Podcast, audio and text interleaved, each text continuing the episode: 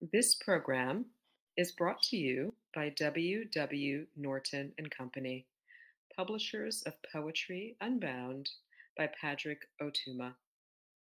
Now in paperback and featuring immersive reflections on 50 powerful poems.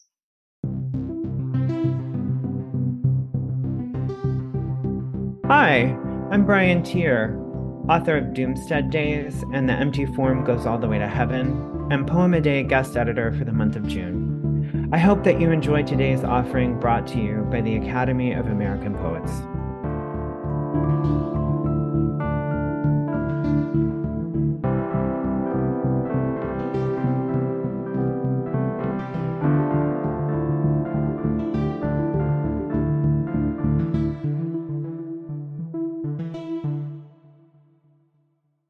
This is Killarney Clary reading Backlit by the Glitter Chopped Horizon.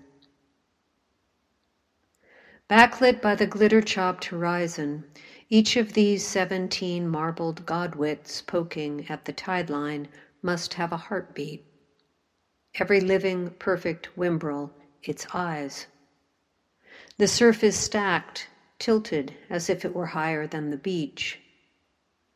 There is an urgency to turn home, get this assignment of pleasure done, strike it off the list, or vanish will be the last task. And then there is the thought of those 17 hearts.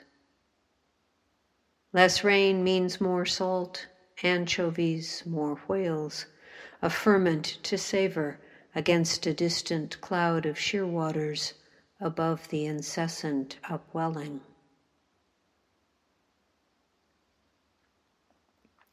About this poem.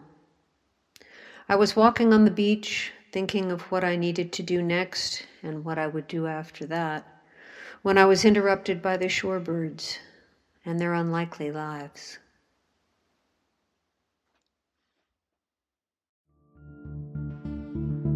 Poem a Day is the original daily poetry series featuring new poems by today's poets.